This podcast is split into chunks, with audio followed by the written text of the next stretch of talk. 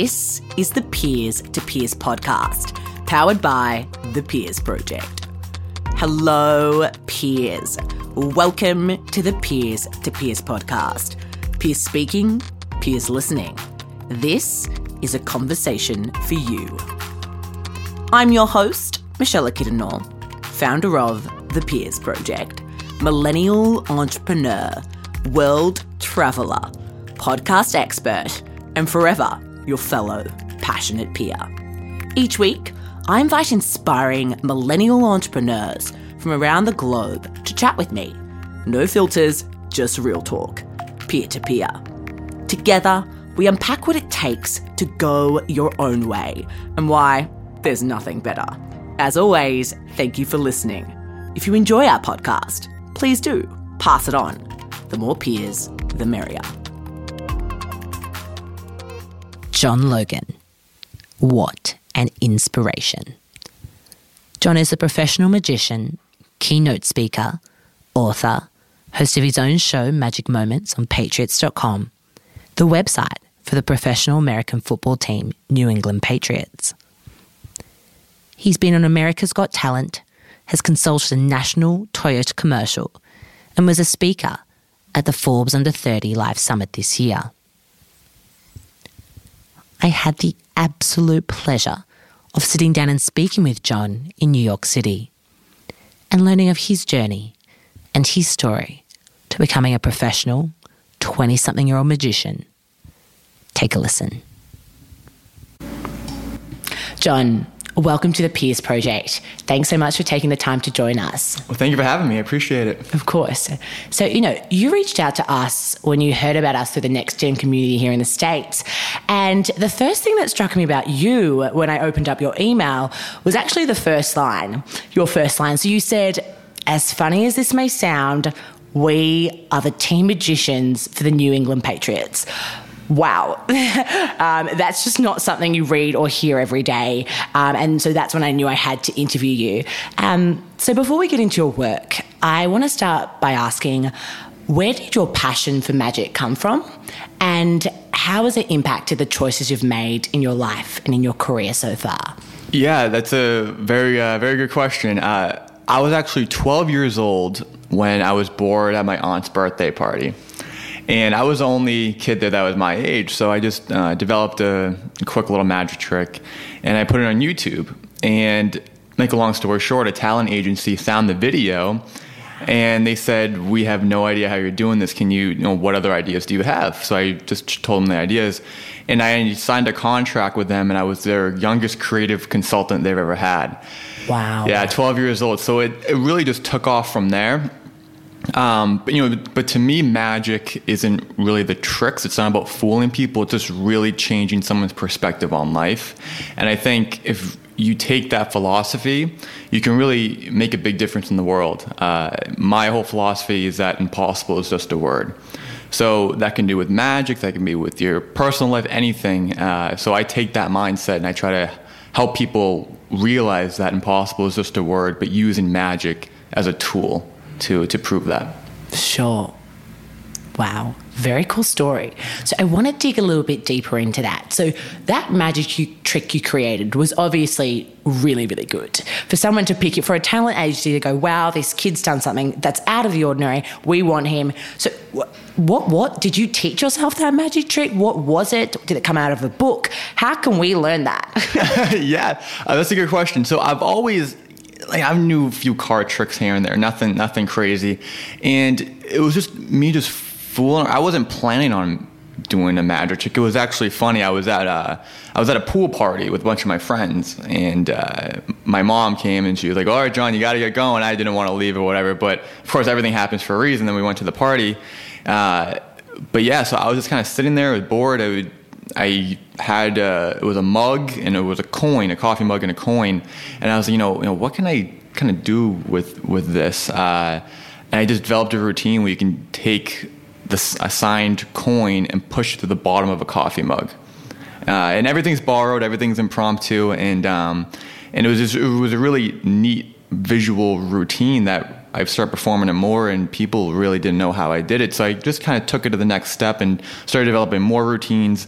And to, you know, to me, it's not about using special props or gimmicks or doing things like that. I think magic is really about borrowing objects at any moment, any time, and doing something extraordinary with them. Uh, so that, that was my whole philosophy about you know how I kind of got started and things like that. I, I, just I love the the reactions and what what people uh, how would people react to them. Mm-hmm. Yeah.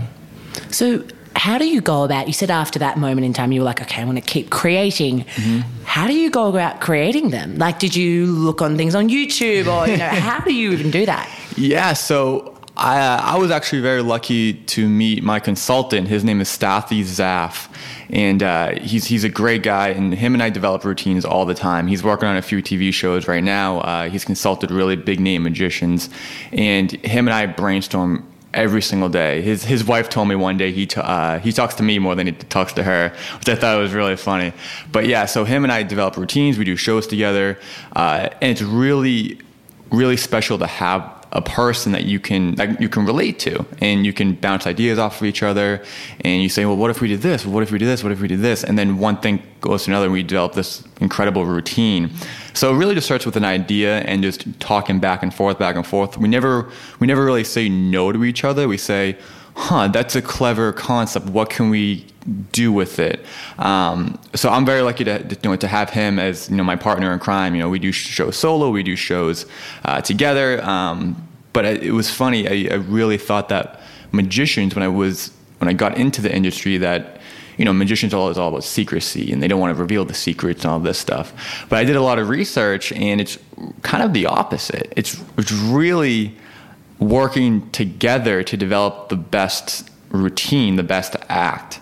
Uh, you know, obviously magicians don't like to tell the spectators or non-magicians how they do it, but the magic community is really supportive in the sense that they want they want to help you succeed and, and vice versa, which which I thought you know is, is an amazing community.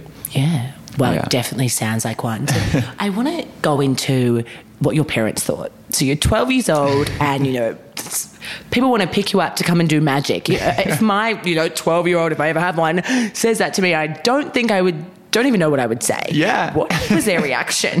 well, it's funny because, you know, I would probably say nine times out of 10 magicians who do it professionally, you know, like myself, they were they got a magic hit when they were younger or many people not even magicians now but many people they go through a phase in their childhood where they like magic and last for a year or two not even but I guess I just never grew out of that phase. wow.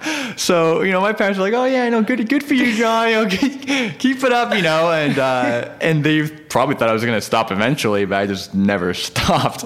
And, um, yeah, but no, but they've been super supportive. Uh, I'm very lucky to have a family who supports me and pushes me to, you know, to do what I'm passionate about and, you know, things like that. You know, they, they know I like to do it for, as a career and they, are very supportive and, uh, and it's, it's uh, I'm very lucky to have parents like yeah, that. Yeah, for sure. What do they yeah. do for work? Yeah, so my dad is in the education uh, system as a superintendent, and my mom is uh, is in the human resources uh, department. So they it's not magic related. Yeah, I know, I know what you think. Yeah, yeah. a lot of people say, you know, John, you know, was your uncle a magician or was your grandfather? Nope. just nope. Me. Just I'm the oddball. I'm the oddball. Yeah. I love yeah. Okay. Yeah. So you're also you're a magician, but you're also an entrepreneur. So did they at all? Were they ever at all worried? Because obviously they had more secure jobs, traditional. Were they ever at all worried you going down this path of entrepreneurship mixed with magic that you you know you may actually really struggle? Yeah, I think. Uh I was actually worried about that, mm. to be honest with you, um, because as an entrepreneur, it's all about risk taking. It's all about what the risk re- risk reward balance. Um, so it was it's difficult to you know spend all this money in advertising or buying props and things like that, and then you're not booking any shows. Uh, but I'm, I've been very lucky that you just have to do trial and error, trial and error, and figure out what works, what doesn't, what doesn't work. Uh, so I think you know, kind of everyone was maybe in that same mindset. Would say, well, uh, I went to Bryant University in Rhode Island, and I uh, double majored in entrepreneurship and marketing with a with a minor in communications. So even if magic didn't go as I wanted it to go, I still had a, a, a good degree from a very uh, credible school where I could probably get you know another job. Um, but magic and entrepreneurship has always been my passion, so I was very lucky to kind of take what I'm passionate about and take my degree and kind of transform it into something uh, that I that I really like to do. Yeah, for yeah. sure. What do people say when you say, you know, you're at uni and they're like, what do you want to do with your life? And, you know, I'm currently in my final year and it's all about what's next. Mm-hmm. What are their reactions like?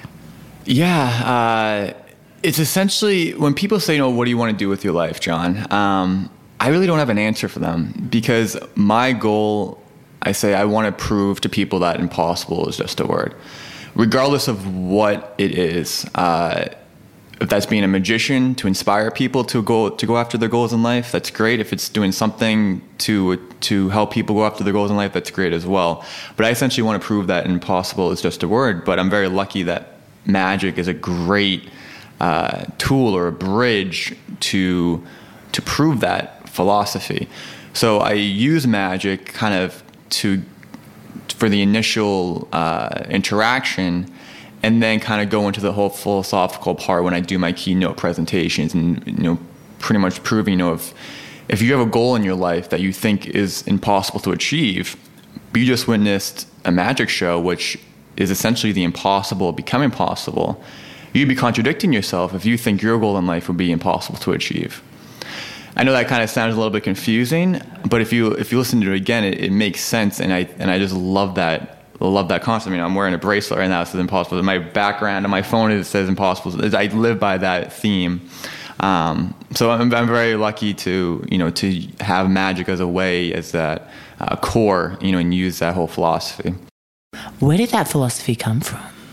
Uh, a lot of people ask me that because uh, they say I really like that phrase. Did you make that up? and I'm like, honestly, I don't know. I'm sure someone has said it before, but as far as I know, I, I developed it when I was younger, and I just always stuck by that phrase. I don't know when it came to me. I don't know. I maybe I read something was inspired by that phrase. I have no idea. Um, but I've always lived by that phrase. Impossible is just a word because it truly is. Yeah. Yeah. Wow. So when you came up with it when you were younger, did you do you remember doing something that was impossible and you did it and you're like, wow, like I can do it? um, yeah, that's a good question. I think with magic, people always say, oh, that's impossible. How'd you do that? How'd you do that? And I, I think that's kind of where it triggered. Wow, well, impossible, impossible is just a word. And a lot of my keynote presentations I do, I propose a situation where, you know, let's say it's, uh, you know 1700 right? And you're you're in boston or in new york or sitting on a park bench. And you know you're sitting with your buddy and you say you know uh, it'd be great if i could see the entire city of boston within 10 minutes right? And your friend says well that, that'd be impossible. You can't, you can't do that. And you say oh yeah i know you're right you're right. Well we fast forward now in 2017 you just hop on a plane you can see the entire city of boston in 10 minutes. So i've always liked the historical part about it, where you go back in time and you propose a question, you propose something that did seem impossible at that time, but now it's possible now uh, in 2017. Um, because people have that mindset, those entrepreneurs, these leaders that want to change the world, they have that mindset that impossible is just a word without even realizing that. Um, so I've been really fascinated by that concept of creating something that has never been been done before to help society in a, in a positive way. For sure. Yeah. Wow. Wow. So, talk to me about a situation, your own personal experience with that phrase. So, was there something in the past that you thought was impossible and that now, you know, years later, it's become possible? Yeah. Um, I think I've always liked the concept of uh, Actually, yeah, this is a perfect example. It was I was in high school, and we have this big uh, leadership conference uh, for essentially student government, student councils, and I was part of the the program. And we went to this one day program, and I think I was a sophomore in high school, and you know you have thousands of, thousands of high schoolers all in one room learning how to different leadership techniques and all this stuff. And there's a keynote speaker. He talks about his experience or her experience and how to motivate you. And it was at that time where i realized like i want to do that. Like i want to be that person that inspires people to go after their goals in life. So well this was 2010 i just got a phone call two days ago that they want me to be the keynote speaker this year. Wow. So that's awesome. Yeah. So it's like it's really amazing how the how it all comes full circle that you know the the event that I was inspired by that made me go after my passion in life and made me realize who I was. They want me to now be the main speaker, which you know, I, to me at the time, like, wow, it's it's really really cool. You That's know, massive. Yeah. Wow. yeah. I love this. Okay. so let's go a bit into what you do as a keynote speaker. So, you know, I read that, you know, obviously we already talked about how you started your business when you were 15, 14, I think it was. Yeah. So, obviously you didn't go straight into keynote speaking, but what was the first time you did a speech and what did you learn from that experience? Yeah, I I think I learned. I forget what year it was when I did, when I did my Mm, that's first talk, but I I learned that uh, people can really be inspired, but it's really about connecting with people. It's not about if you're a keynote speaker, you don't go up there and just say, "Here the statistic, here the statistic." Here. You you have to connect with the audience, and I was fascinated by this by this concept of how magic cannot only help magicians, but can help other people, business leaders, entrepreneurs, with their life. Uh, the way that people think as magicians in terms of creativity and what other people can learn from that. So I proposed this concept uh, to my school, Bryant University, and they loved this idea of what business leaders can learn from magicians. Not in terms of misdirection, illegal acts, because people got confused, but in Yeah. terms of how we get to point A to point B. Yeah. Um, so they they paid for me to go pretty much travel the country and do all this research about uh, that idea. Essentially, what can business leaders, what can entrepreneurs, what can other types of leaders learn from magicians and entertainers in terms of the creative process and the communication process? Because I really learned that magic isn't just about fooling people. A, you can really change someone's life with a routine and really connect with them on a personal level, and really, you know, they'll remember that for the rest of their life. Um, so it was really fascinating the strategies that magicians use to get to point A to point B, and I do a direct parallel on what you can learn as a, as a leader, as an entrepreneur, and how you can apply that to your own own life. Um, so that's what kind of got me into keynote speaking was that I realized that magic isn't just going up there doing trick after trick after trick after trick. You have to really, if you want to be a speaker, if you want to be a performer, your goal should be to change someone's perspective on life in a, in a positive way. So that that's how I kind of uh, you know took took that approach because I've learned things over the years that as a magician that has helped me within in my non-magic life. So I was like, you know, like why can't I teach people these dif- different types of strategies? Yeah. Wow. So many questions come out of that. I think the first one that I really want to ask is that time that you had where your university flew you around to do research.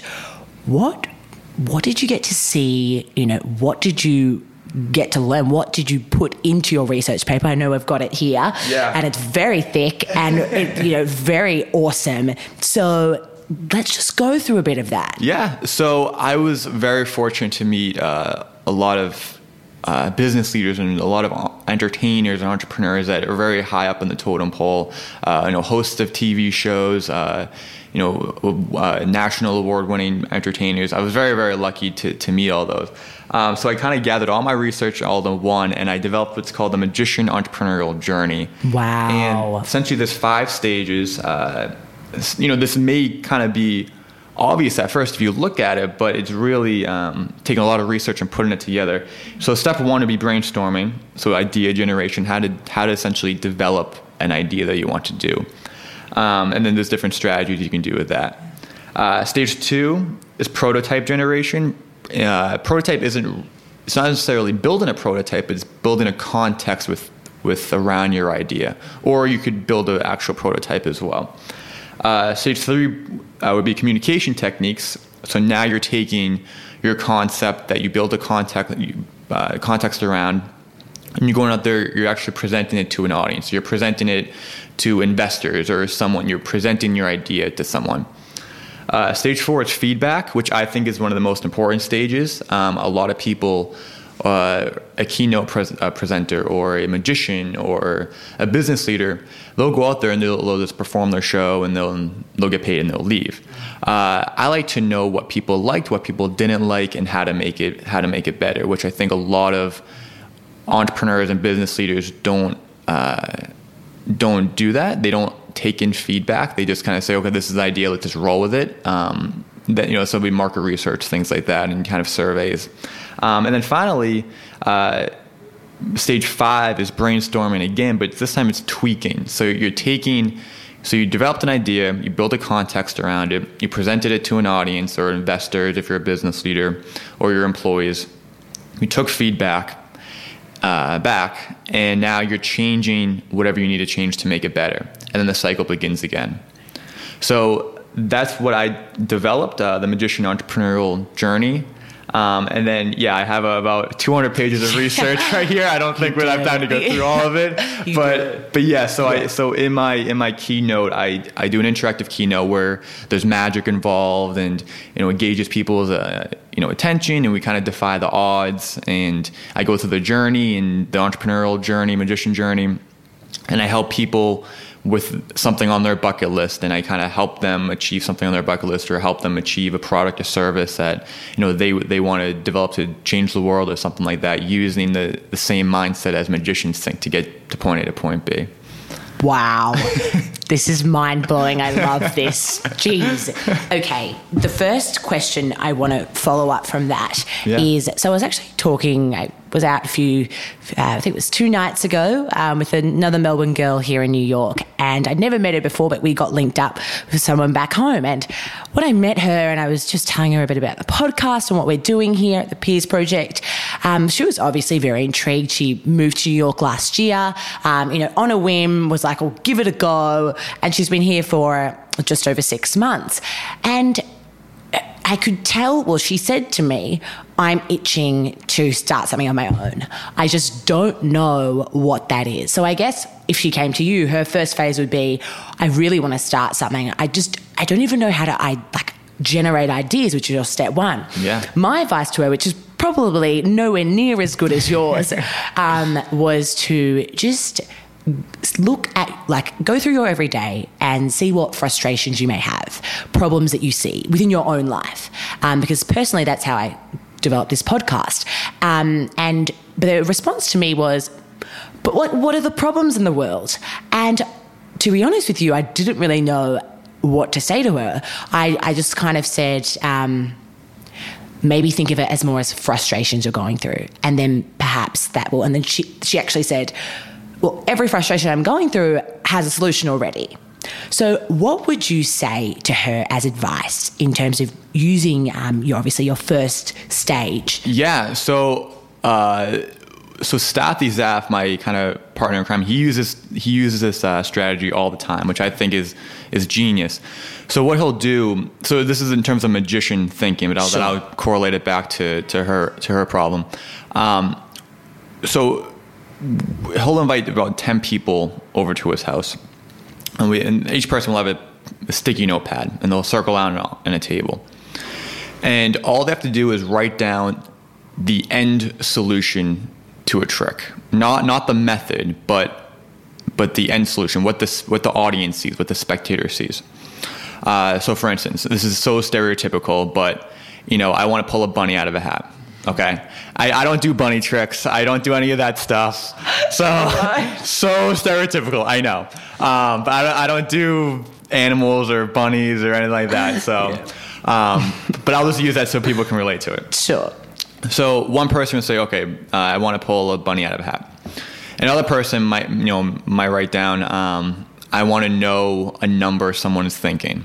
And so, so essentially, ten different people have ten different end end uh, results. Not not how you're doing it, but the end what the what the audience sees. So they write on a piece of paper, and then the, a timer will go. So a timer will go, and you'll have one minute, and you take your idea and you pass it to the person next to you.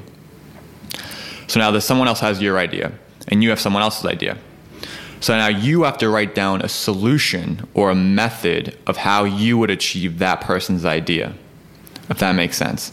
So you write down, okay, well, you could, if you want to pick a bunny out of a hat, for instance, you could do X, Y, Z. So then after a minute, uh, so now everyone has everyone's end tricks has one method to it now. Then after a minute, the timer goes off, and you take your sticky notepad and you pass it to the next person. So now you have another idea, but now so you have to solve someone else's solution, but you can't repeat the one that's above you. If that if that makes sense. So you do that ten times in ten minutes. So at the end, if you think about it, you have ten different tricks with 10 different methods in each trick. So that's a, over 100 ideas in 10 minutes. Uh, I know it's a little bit, it sounds a little bit confusing uh, to, you know, to say without any visuals, but if you do it with the, like a business leader or entrepreneur, you gather 10 of your friends, you get some pizza, everyone writes down, you know, their homework is to come over and uh, write down a few challenges they have in their everyday life. So then you take that challenge, you say, okay, well, this could be a solution. You and you pass it around, pass it around. So at the end of the day, you may have over a hundred different ideas, entrepreneurial ideas, within ten minutes. Wow. If, if that makes if that makes sense. Great yeah. advice. Yeah. Jeez. I think it just eliminates the whole. Well, I just don't know. Yeah, because yeah. you're under time pressure. You have to do it. You have to do it. You have and, to know. Yep. And it's within the next, you know, within like the last like three, two, or even one minute, you're looking at a pad of paper that has seven, eight, nine ideas already on it to solve someone else's solution, but you can't repeat it though. That's that's that's the hard part. You know, the first few rounds are easy, but now it's like, oh my god, like I can't. You know, this is I really have to put my thinking cap on now, which I think that's it's really cool to be creative in such a time crunch because um, you can't over over analyze or overthink um, you know ideas. Uh, and you know, another another uh, strategy that we use as Stathi and I use is we take two random objects. Um, again, I'll go back to the bunny and hat thing. So stereotypical, uh, but I'll just use that one. Um, but one, if you think about one one day, someone said saw a bunny and saw a hat that had nothing to do with each other, nothing to do with each other, and said what if I could show a hat empty and then I pull a bunny out of it? That'd be pretty cool. So uh, this method is called the opposite object method, where you take two different, completely opposite things, and you try to think of an idea that could be um, that you could do with those objects. For instance, um, so but you can use that same think tank method that I just said, but using you just put two random objects in the middle, and everyone you know thinks of different ideas. So the the immediate question that comes is how do you pull a bunny out of a hat? I can't tell you that one, but again, I don't perf- I don't perform it. It's very stereotypical. I've never performed it. that trick before. Um, but uh, I can pull a hat out of a bunny, but that wouldn't make any now. uh, but no, there's different ways you can do it, but I don't I don't do that stuff sure. though. But very cool though. Yeah, so that was a few different strategies in this the first stage where you can just to just uh, you know develop an idea. Yeah. Yeah. Okay. Yeah. Wow. Okay.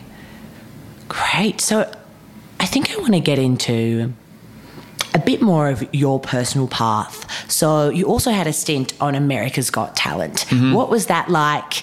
Um, you know, how did you leverage that public promotion that you got? Yeah, that was really, really, uh, really fun experience. Uh, they don't have time to air every single audition, so unfortunately, my whole audition you can't find anywhere. But um, so essentially, I went to New York. I went in front of the producers. They really enjoyed my act. So they put me through, you know, the next round. Uh, and then when, then I found then I saw the judges, and you know they gave me a standing ovation, you know, which was great. Um, so I got all four yeses, and kind of went to the next. So I went through multiple rounds, which was really really neat. Um, they showed me backstage for like five seconds or mm-hmm. something, yeah. you know, because they don't have time to do every single yeah. act. But yeah. it was a really difficult act that I did. I was blindfolded and I had to pretty much memorize over a hundred different routines depending on which one they named. So wow, it was it was probably one of my hardest routine I ever I've ever done. But it was it was just a, such a great experience, um, and it was really great to have my best friends and my family there all supporting me, um, which was and I have siblings as well, so everyone was there, you know, cheering me on, which was really cool, and just to meet all the judges and. Uh, you know, host. It was just a, it was an incredible experience. Yeah, yeah, I can only imagine. So, when did that occur during all of this? Was this after you did the research, before, Uh, years in? or- So kind of at the same time. Uh, so I've I've always kind of been doing research about this, but I didn't really fully kind of go all out uh, until a few years ago. But America, I think that happened in 2014. Uh, America's Got Talented, but it was it was an incredible experience. You know, uh, just just everyone there. The audience and the judges and performing the routine and you know getting stand over it was really really Yeah, neat you know so cool. yeah How do you prepare for something so intense like that? You said you had a hundred acts. Yeah. do you? Yeah. Yeah. So you just have to just practice. I think that's what it is. Um, w- what one of the strategies I did with research is that you don't want to have a script f- for script thing, and that's for a performer or for any type of entrepreneur, business leader that's trying to pitch a pitch an idea. Because if something goes wrong, then your mind will go into panic mode because you have a script. Uh, so I pretty much had to no, I did had to out, I, have, I had to have an outline of what I want to do and kind of go along. If they made any jokes, go along with them and all this because you never know what's going to happen. Um, that's what I that's what I've learned. You know, in magic, you never know what's going to happen. Uh, so it was, it was really cool because I remember actually kind of going off topic. Uh, here a little bit, but one of the things that I've learned that a lot of entertainers do, they take improv classes, and it was funny because one show I had, someone's cell phone went off in the audience, and you know most or some engineers may be like, oh, you know, shut cell phones off, whatever. I said, no, no, I said, no, pick it up, pick it up, pick it up. They said, all right.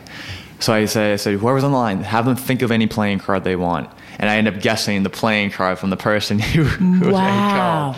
So it just it just shows you don't want to have everything scripted because you never know. You can take advantage of so many opportunities. Yeah. Okay. How do you develop that level of impromptu? I know there's obviously classes, but just Mm-hmm. are there any strategies that you've just used, I guess, more locally? Yeah. Um, so I think it's just really about getting out in the real world and practicing. I know that's very uh, cliche, but if you want to be a performer of any type, it's you just can't.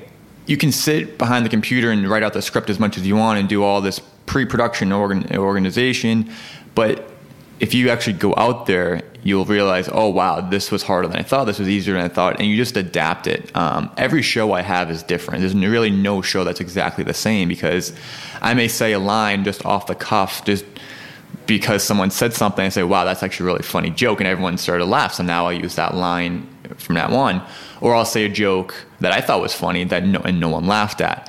And then, okay, well, cut that one out. you know, maybe this will look like an idiot, but but so you do. I'm just always tweaking. It's just always. It's just taking advantage of every opportunity. You know, I may go up there and I'm prepared to do one routine, and then just based off the person that's up there, I may just do a completely different routine just because I feel like that person would get a better reaction with something else. So it's just really going up, just just going out there and just doing it, and then you'll realize that a lot of what we do as performers is. Uh, improv not a lot of it but you have to learn how to improv and take advantage of opportunities and um, just don't do a trick trick trick trick trick but adapt it a little bit to connect with more people and things like that yeah I think that is awesome advice. I think that just applies to pretty much pretty much anything. Just Mm-hmm. you know, do it and practice as you go along. I think that so many entrepreneurs, aspiring entrepreneurs, or just our peers, just people our age, just you know, don't take that first step to just mm. actually do it and then just see what happens. Yep. But I literally, as you're a perfect example of that, you know, and your experiences. So, uh, yeah, I definitely think that's Yeah. definitely valuable advice. Yeah, you, you'll never know if you don't try. And It's such a cliche phrase, mm. but you can write down as many scripts and, mm. and do, and, you know, buy as many props as you want or have this idea, but nothing will happen if you don't do anything with it. And it's the, the first step is very scary, but I always say, imagine if no one took risks in society. you know, what, what would society look like now? Um, the society is based off of just people taking risks over time and over time and over time. Uh, it's it's scary because I, I personally I think the number one fear people have is the fear of being judged by others. Uh, I'm, I'm, a big I'm a big believer in that. So I but I so I think a lot of people have these great ideas or are afraid of to do something because they're going to be they have that fear of being judged by others based off their actions. So they don't take that initial first step. But I know, but I always say, imagine if no one in society took a risk. What would what would it look like? Very so. true. Before we move on to obviously something I'm very excited to talk to you about your involvement with the New England Patriots. I want to know how do you develop that kind of barrier to judgment? How do you just mm. go, look, I'm probably going to be judged. People are probably going to think I'm crazy, but I'm just going to do it? Yeah, I think what I've realized over the years that people are going to judge you no matter what. Um, you know, you have to stop worrying. You know, worrying leads to inaction, and inaction leads to regrets. Uh, my dad told me that uh, phrase a few years ago, and I I live by that. Uh, you know, just stop worrying. Worrying leads to inaction, and action leads to regrets. So if you just kind of be yourself and just take the first initial step, it's very hard to do. Um, but you have to do it if you want to if you want to do something in you know in your life.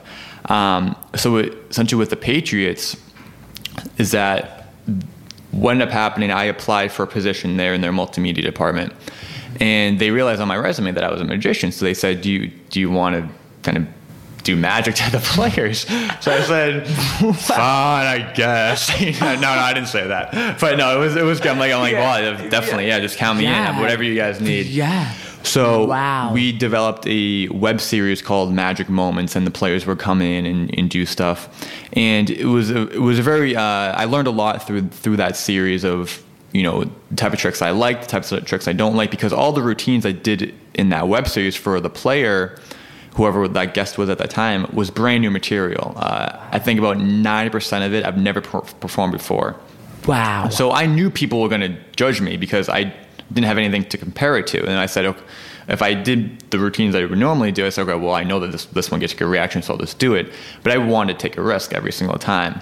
Um, so, but it was hard. You know, you had to think of Stathy, Stathy, my consultant. I, I, give him props because I owe him big time because we were we'd be up till four o'clock in the morning the day before and thinking of a routine to do that neither of us have ever performed before. Oh my goodness! Uh, on camera in front of a National Football League player. Jeez. yeah, but but we wanted to do it. We wanted to see what can we do to kind of how can we be creative in a way where the routines I do are very not the methods aren't simple, but they're simple in the way of how people perceive what's perceive what's going on.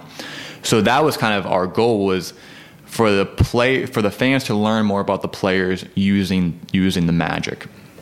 Um, so it was it was a great experience. I learned a lot doing it. I learned a lot uh, about my type of performance, what I need to improve on, what you know what I did good, what I did bad, and you know what tricks worked, what tricks didn't work, because they were all brand new brand new stuff. If you if you go and watch a video of me, most likely it's my first time ever, ever performing that routine to, to someone. So, but I learned a lot though because I learned okay, well that didn't go well, that did that did go well, and then that led into me performing in the locker room with with the players, which was really cool because I would go in there for my for the for the multimedia digital content part of the job, and they would recognize me from the show.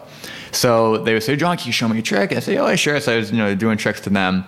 Um, and then Tom Brady mentioned me in his press conference, which was which was really cool. Uh, I was actually in the back of the room when it was happening, and one of the reporters, you know, all of a sudden I heard my name. I'm like, wait a minute, I, I know that name, you know. so it was great. Um, wow. And then uh, then they just then they came back in Super Bowl 51. They had a I think at one point 0.05 percent chance of coming back and winning, and you know they they pulled it off. So I leave this up to the fans. The same year they hire a team magician, they end up achieving an impossible comeback. You know, so I let fans decide if I had anything to do with that or not. but I do, I find it funny. I'm just going to say the the same year they hire someone whose phrase is that impossible is just a word, they overcome the greatest comeback of all time in Super Bowl 51. So I'll let you put two and two together. wow. John, yeah. that is phenomenal. Yeah. Talk to me about the first time that you were, you know, you were on the show with one of the players. I don't even Yeah. know what that could be like. You're, you're perform- firstly, you're performing a trick you've never performed before. Secondly, Yeah.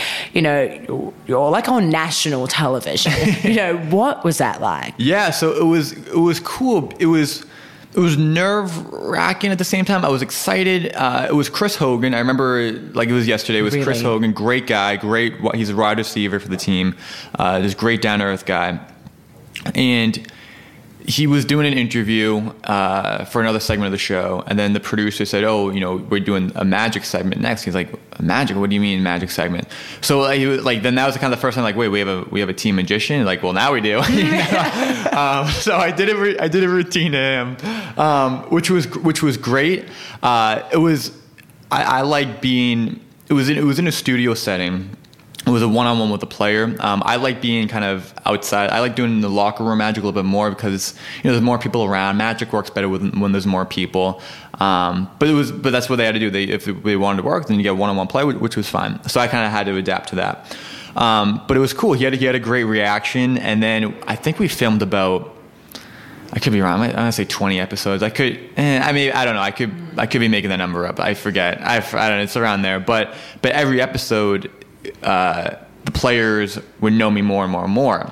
So you know. So the last episode, they're like, "Oh yeah, you we want to go in. We want to do it." You know. So but the first time, they're like, "Who who the heck is this guy?" you know, making me do this stuff. You know. But then I got in the locker room. I started talking to the players more, and uh, one thing led to another, and they kind of knew me, and they wanted to be on the show and things like that. So again, it's just really building a connection. Uh, it's you know, it's going to be awkward at first. You know, obviously, you know but you know just have to kind of keep going going going. And just what i learned you learn from the past show. So whatever i did the previous show i look at it i analyze it like okay i did this right i did this wrong. Now i'm going to take that idea and apply it to, to the next episode if that makes sense. And again all these all these things were brand new brand new material too because i wanted to i wanted people that have seen my magic. Also be excited about it as well and see makes make sure that they haven't seen something before. Like oh yeah i know this trick. But i want them to be like oh wow i've never seen seen that. So it, it was hard um, having a one week turnaround time because we filmed it every week pr- developing original magic uh, for cameras which is even harder because you have to be very careful with your angles and things like that. Um, but yeah so it's, it's it was it was a great experience yeah yeah So I think what strikes me about what I'm just so curious to know what I can't actually believe that you did is the fact that already I would say personally, as uh, probably most of our listeners out there may be able to may agree or not, but you already had the first challenge of going in and performing on national television with a player. But then you put another challenge on yourself, which was to create the new magic. Where does that, I guess, desire to continually challenge yourself come from? And do you think it's something that can be learned? Like, can we can we learn that or developed?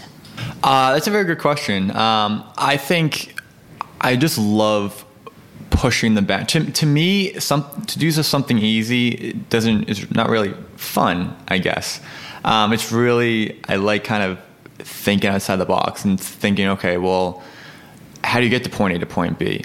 Um, you know, to just go in there and just do a routine I've been doing for ten years yeah, I can easily do it, but where's the fun in that, you know? Um, and now it's funny, a lot of the, during my keynote presentations, now a lot of the routines I developed for the web series, I do in my, in my keynote. So it made me, made Stathi and I really develop routines that we can actually do now for our shows, which was great. Uh, you, know, you know, what's the use of just going in there performing tricks that you already know? It, it's super. We can, I can easily do that, but there's really no fun in doing that. So I like kind of pushing the boundary, and then then that, I would go on, you know, because they would push it out to the social media and the web. So I would look at the people's comments and see, okay, what they what they liked, what they didn't like, and kind of adjust to the ne- to the next uh, next performance. You know, so it was really, you know, from the first episode all the way to the last. Uh, I, I hope it was a it was a big transformation uh, that that I wanted to do. And you know, I wanted to make it like obviously the first one would um, be different from the last one just because of how the routine is and the differences and trial and error and you know things like that. Yeah. For sure. Yeah. For sure. Wow. Well, we're coming up um, to our time almost, but I could sit here and talk to you forever. um, so, I think firstly, I just want to acknowledge the incredible work that you do, John.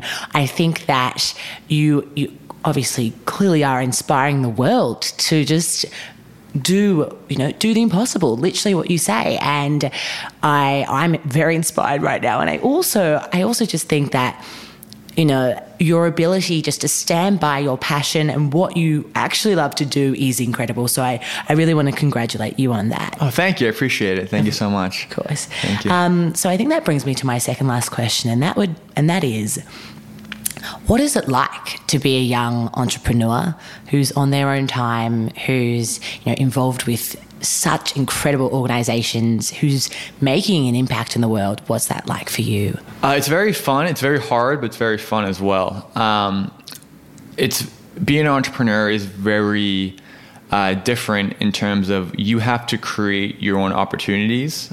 Um, it's really about going out there and, and doing something. Um, and it's hard though because a lot of people, including myself, we like to work with deadlines and say, okay, you know, this day I have a show, so I have to develop a routine for this or whatever. Um, but as an entrepreneur, a lot of it isn't deadlines. You have to make yourself be creative and do something. Um, but kind of, you just have to just keep pushing yourself and make deadlines for yourself and make sure everything's kind of organized. Because an entrepreneur's mind is scattered. It's all over the all over the all over the place. We want to do so many things, but I think that's um, thing. Just su- surround yourself by by good people, good support, a good support group, and um, and be patient. Uh, be patient in uh, things. Things will not be an overnight success. Uh, it's very rare. Uh, just really just hard work, dedication, surrounding yourself by uh, supportive people, and uh, don't be afraid to take risks, you know, and uh, you know, tra- uh, trial and error and things like that. So, yeah, I love that. that just you know, this conversation has been so so insightful and thought provoking as I thought it would be. Um, so. I just want to end with one last question, which is how we end all of our interviews here at the Peers Project. And that is what is the value of pursuing what you're most passionate about? Uh, I think the value of pursuing what you're most passionate about is you can change the world. I think a lot of people are doing things with their life that they're not passionate about. And uh, the people who are passionate are the people who, who put more time and dedication into their work and want to see their work be successful and want to change the world they're they're doing things not for the money, but because they love it. And I think that's I think that's the the value of going going after something that you're passionate about because you have a better chance of of changing the world. Amazing. Where can um, our listeners know learn more about you and your work? Yeah, so you can go to www.johndukelogan.com, uh, J O H N D U K E L O G A N.com. Uh, my Twitter is uh, Logan32. You can follow me on Twitter, and Instagram is JohnLogan32. Perfect. Awesome. Thanks so much, John. I really appreciate Great, thank you. Appreciate it. Cheers. And for everyone else listening, we will end with that. Peers, that's a wrap. Thank you for tuning in to the latest episode of the Peers to Peers podcast. We hope you've enjoyed your introduction to our latest guest peer and that you find them as gung ho as we do, which is our way of saying inspirational. For more, make sure to subscribe to our show on iTunes, Spotify, or any app where podcasts are played, and leave us a review. We produce with passion, and it doesn't stop here. To see what else we're up to, visit thepeersproject.com or follow us on Instagram at the Peers Project. We'll have fresh, real talk for you next week, peers. Until then, if you need inspiration, look amongst your peers.